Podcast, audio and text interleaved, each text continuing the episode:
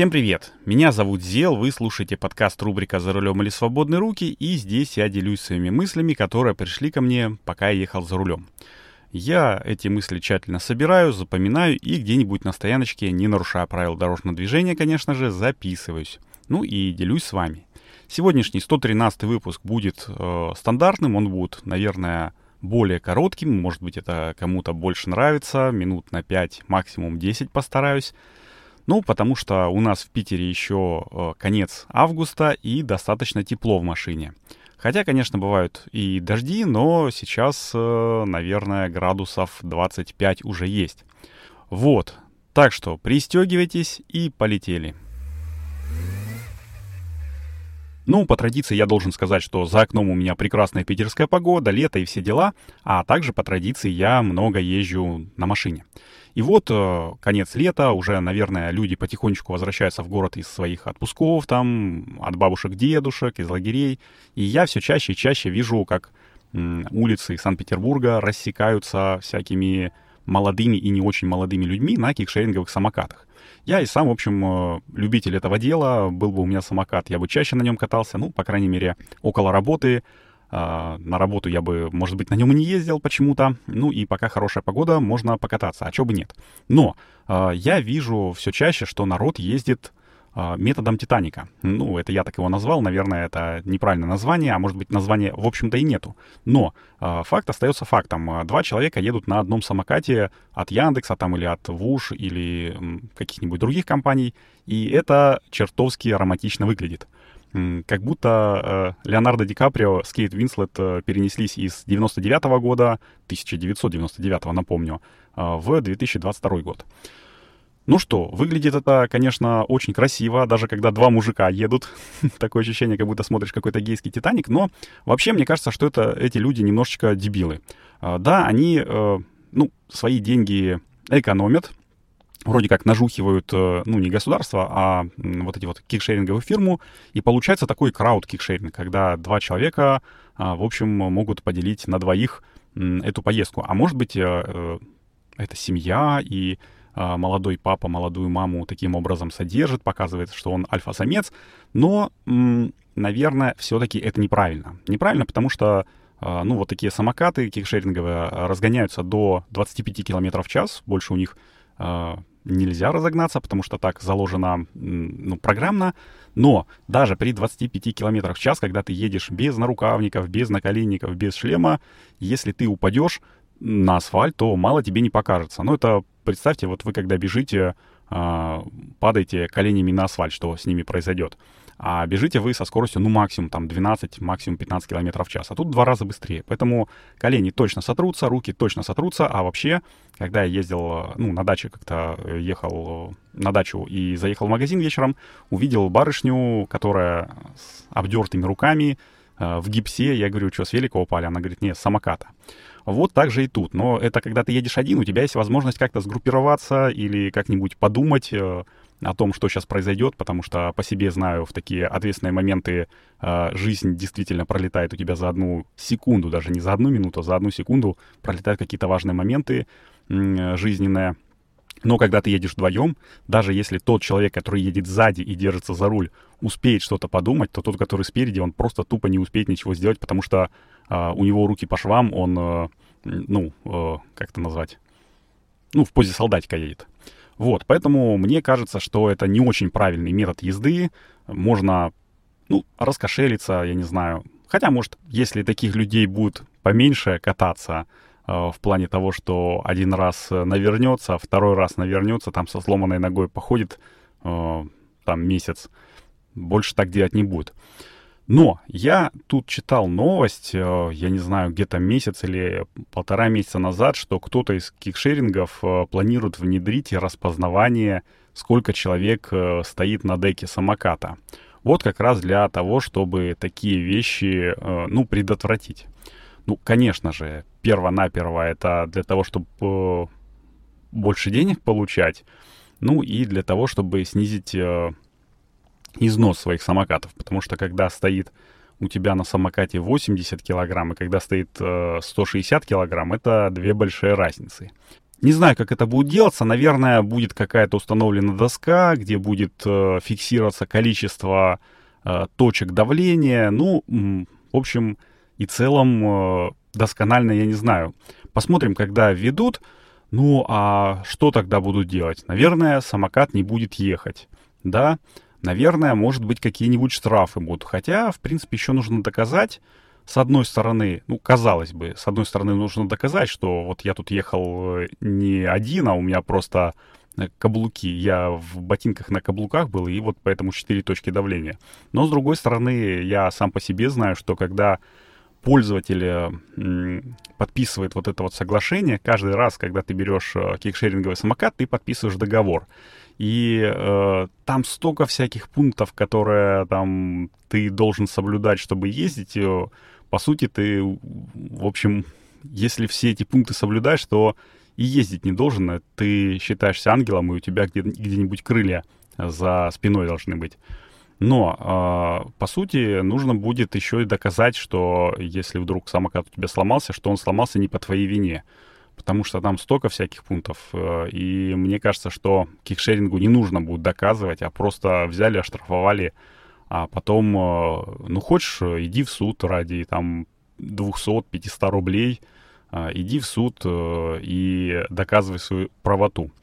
А Внешних штрафов, ну, наверное, не будет, потому что э, сейчас самокаты, ну, средства индивидуальной мобильности, они же без э, номеров, ну, без номерных знаков, а те кикшеринговые, которые есть, они с номерными знаками, но, ну, точнее, не с номерными знаками, там QR-код какой-то есть и номер самоката, но мне что-то подсказывает, что камеры там внешнего наблюдения, они пока что не научились распознавать, поэтому, ну, вот так вот, будем надеяться, что какими-то внутренними способами Яндекс, э, Вуш и прочие самокатные компании будут как-то отслеживать.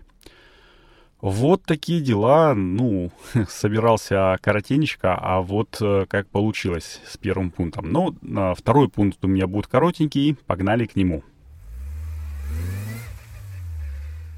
Ну что хочу сказать. Э, детство мое закончилось, э, если не там 20 лет назад, то, наверное, сейчас точно, потому что буквально недавно, пару дней назад, умер Сергей э, Григорьев. Это человек, который с 1991 года озвучивал Филю. Э, в программе «Спокойной ночи, малыши», ну, на всякий случай, вдруг кто не знает, кто такой Филя. Филя — это собака, ну, такая кукла Маппет, э, куда вставляется рука человека, и вот э, она является соведущим, одним из соведущих передачи «Спокойной ночи, малыши».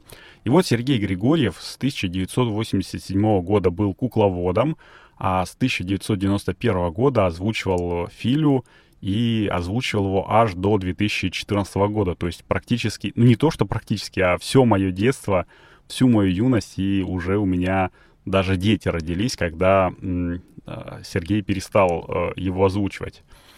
А, ну что, Филя уже не будет тот, ну, в общем, в общем-то, он не тот уже с 2014 года. Я начал подозревать, что его озвучивает другой человек, когда все-таки проскакивал на «Спокойной ночи, малыши» где-нибудь на даче, потому что дома у нас телека нету, мы пользуемся, ну, онлайн-кинотеатрами для того, чтобы себя развлекать и детей. Поэтому только на даче я мог смотреть э, «Спокойной ночи, малыши» и понял, что Филю озвучивает другой человек. Ну и, в общем, э, так как э, поменялась озвучка, поменялся и характер Филин. Ну и с этой новостью все, чего городить огород. Э, да, плохо, что человек умер, но, наверное, хорошо, что он был таким классным профессионалом. А я пока перехожу к третьей мысли, которая будет Опять-таки про кофе, потому что все вы знаете, что я кофеман. Итак, погнали. Ну а теперь продолжаем практически уже ставшую регулярной под рубрику э, «Уходим из России». И на данный момент э, ушла из России компания Чибо. Ну, точнее, не то чтобы из России, но компания Чибо СНГ продала свои активы и торговый знак компании, какой-то компании МВК. Но э, радует ну, точнее, не то чтобы радует, но подозрительно то, что генеральный директор и основатель и там, и там является, ну, генеральным директором и основателем является Михаил Ковалевский. То есть все-таки компания Чиба ГМБХ, которая, ну, с самого начала базировалась э, в Германии, это германская компания, она продала, э, продалась тому, кому нужно было продаться.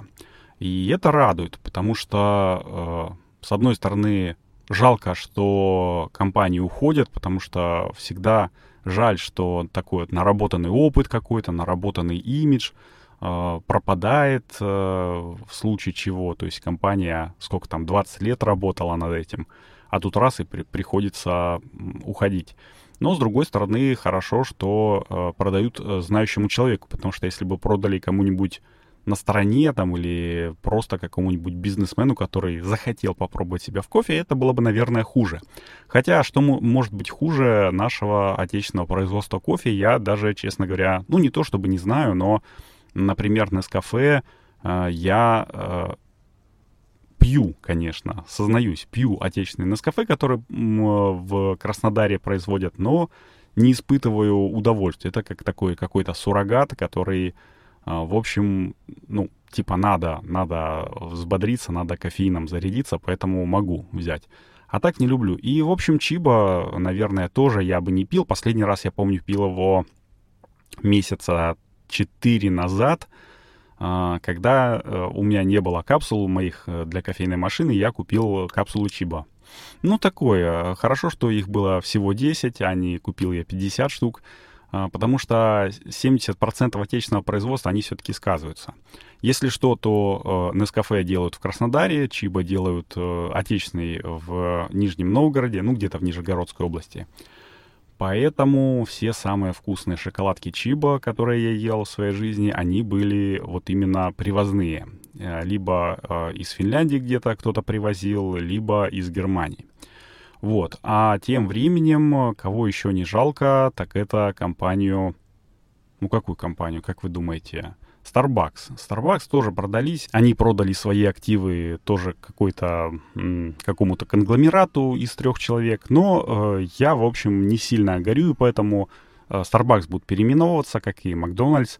Но сильно я не горю, потому что не понимаю его. Я вот для меня Starbucks это такое гипер перехайпленное и незаслуженно дорогое место, даже несмотря на то, что я яблофил, и многие считают э, то, что я увлекаюсь, ну, то, что мне нравится айфоны, тем же самым. Но, на мой взгляд, кофе э, там у них э, довольно обычный. Все вот эти вот вау-эффекты достигаются мишурой, э, там, сиропами, всякими добавками и вот этой вот э, пеной от э, молока. А это, мне кажется, не true. True — это когда у тебя вкусный кофе, а ну, а не вот какой-нибудь маркетинговый эффект и э, то, что все блогеры такой, ой, ванильный э, фрапучино там из Старбакса пьют. Ну, в общем, в общем, я не жалею, что Starbucks э, будет переименовываться.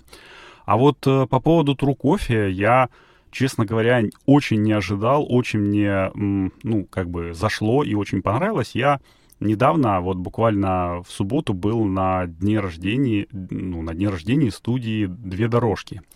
И э, по дороге забежал, э, взял себе кофе, ну, в какую-то кафешку. Я, честно говоря, даже не запомнил ее название. Помню, что она где-то на Петроградке находится, ну, точнее, не на Петроградке, а на перекрестке с Большой Монетной, с Малой Монетной, э, но точного адреса не скажу.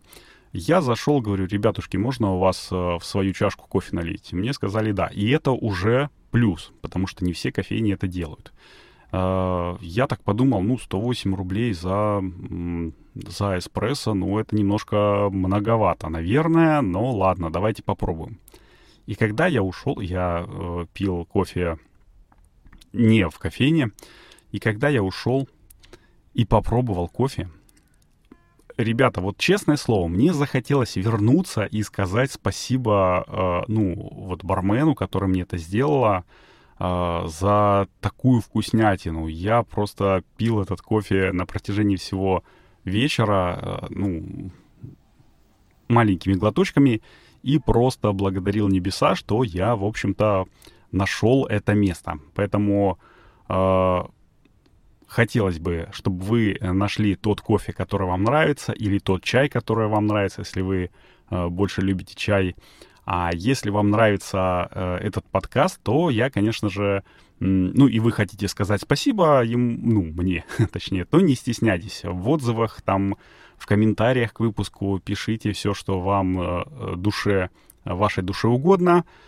Заходите, если есть вопросы в нашу форму «Солнечный Петербург», пишите, или мне в личку, э, в Телеграм, сделал нижнее подчеркивание UA, я обязательно отвечу на ваши вопросы. А это был 113 выпуск подкаста рубрика «За рулем или свободные руки». Провел его для вас я, Зел. И надеюсь, что встретимся с вами на дорогах на следующей неделе. Всем пока! Пока!